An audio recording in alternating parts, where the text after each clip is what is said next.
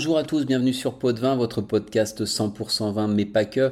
Je suis Arnaud, je suis très heureux de vous retrouver pour ce nouvel épisode qui nous conduit de nouveau sur les bords de Loire et plus exactement dans le vignoble Vouvrion à Vouvray. Le vignoble de Vouvray est un bandeau de terre situé sur la rive droite de la Loire qui longe le fleuve et entaillé de petites vallées transversales. Nous sommes aux portes de Tours, juste à l'est de la ville. Au niveau viticole, on est dans le Val de Loire qui comprend le vignoble de Nantes, celui d'Anjou, de Saumur et enfin celui de Touraine qui englobe cette appellation Vouvray. L'ère d'appellation Vouvray créée en 1936, une des premières en France, vous le savez maintenant si vous êtes de fidèles auditeurs, s'étend sur huit communes du département d'Indre-et-Loire sur environ 2200 hectares. C'est un vignoble très ancien puisqu'il a été créé par les moines du monastère de Marmoutier, lui-même fondé en 372 par Saint Martin.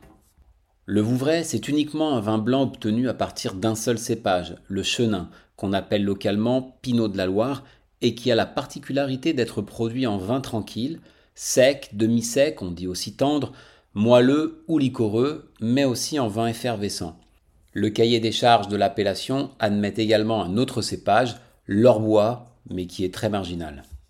Le vignoble s'étend sur un plateau entaillé donc par de multiples vallées et finissant par une falaise abrupte sur la vallée de la Loire.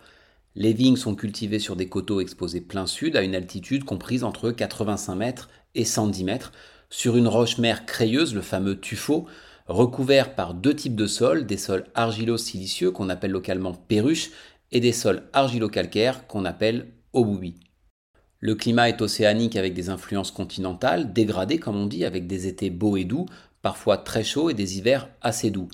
Les précipitations sont moyennes, environ 700 mm de pluie par an, mais la grêle peut parfois causer de gros dégâts, comme en juin 2013 où un violent orage de grêle a détruit quasiment toute la récolte sur les villages de Vouvray et de Reny. Le fleuve et ses affluents jouent également un rôle de régulateur thermique naturel. L'originalité du paysage Vouvrillon, ce sont ces caves troglodytes, des centaines de kilomètres de galeries creusées dans les falaises de Tuffeau.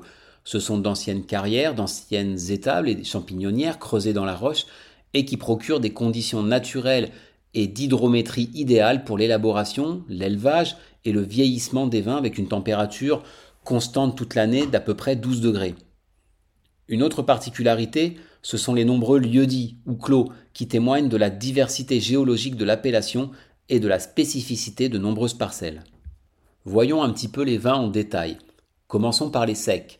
Ce sont des vins vifs et frais avec une belle trame acide, un bel équilibre, et bien que le chenin ne fasse pas partie des cépages aromatiques, comme le sont le sauvignon, le riesling, le gewürztraminer par exemple, les vins ont une belle richesse aromatique sur les fruits blancs, la poire, la pomme, sur les agrumes, un peu de pêche, de tilleul, d'acacia également.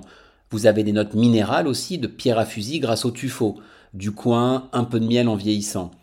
Parce que ce sont des vins qui vieillissent plutôt bien, 5, 10 ans, parfois plus. Donc en bref, une belle acidité, une aromatique agréable et un potentiel de garde intéressant. Je vous conseille de les servir frais autour de 8 degrés, de les accompagner avec un poisson, pourquoi pas des sushis, des fromages évidemment, vous avez de quoi faire à ce niveau dans le Val de Loire. Les premiers raisins récoltés sont plutôt destinés à la production de ces vins secs, mais en fonction de la maturité des raisins, on produit ensuite des vins avec du sucre résiduel, c'est-à-dire des vins pour lesquels reste du sucre qui n'a pas été entièrement transformé en alcool lors de la fermentation. Ce sont d'abord les demi-secs, qui ont en général 20-25 grammes de sucre résiduel, mais qui restent des vins avec de la fraîcheur. On dit parfois que c'est une bonne entrée pour commencer à boire des vins blancs car ils ne sont pas trop sucrés tout en étant plus doux, plus faciles que les vins secs. Personnellement, je ne suis pas un grand fan de cet entre-deux et pour les boire, euh, j'irai toutefois sur des accords sucrés-salés, peut-être des plats un peu exotiques, voire un foie gras en entrée pour ne pas avoir la bouche trop tapissée de sucre dès le début du repas. Lorsque les conditions climatiques de la récolte sont particulièrement favorables en année chaude, il est possible de produire des vins issus de raisins plus concentrés en sucre, soit par passerillage sur souche, c'est-à-dire sur le pied de vigne, soit atteint de pourriture noble. On a déjà évoqué tout ça dans d'autres épisodes.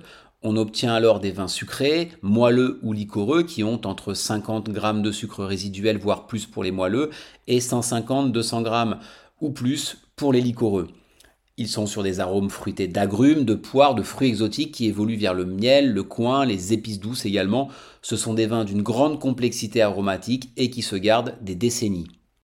On en a aussi déjà longuement parlé, je préfère personnellement les boire en dessert ou pour eux-mêmes simplement. Contrairement à ce qu'on pourrait penser, les vins tranquilles ne sont pas majoritaires à Vouvray puisqu'on y fait beaucoup de vins effervescents produits selon la méthode champenoise. La méthode champenoise, c'est quoi? Comme son nom l'indique, c'est le processus qui permet de faire le champagne. Après vinification du vin de base, les vignerons effectuent la phase de tirage.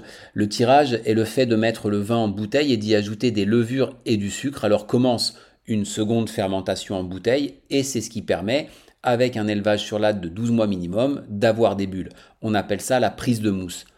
Ainsi, à Vouvray, selon le cahier des charges de l'AOC, on produit deux types de vins effervescents, les mousseux et les pétillants.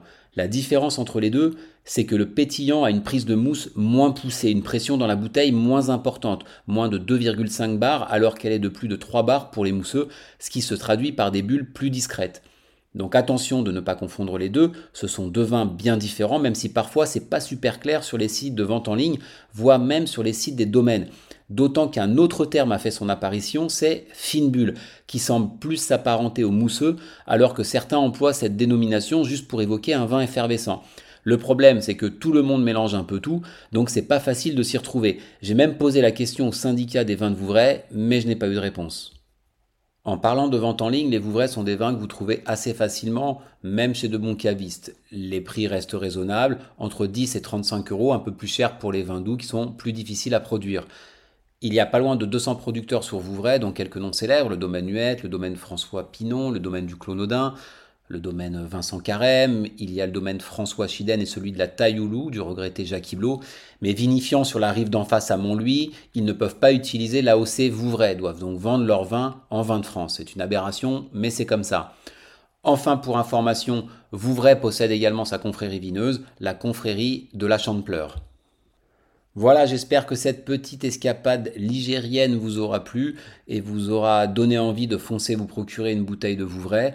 Prochain épisode, pour changer, je vous parlerai d'un spiritueux bien connu des fêtes étudiantes. Et d'ici là, buvez avec modération.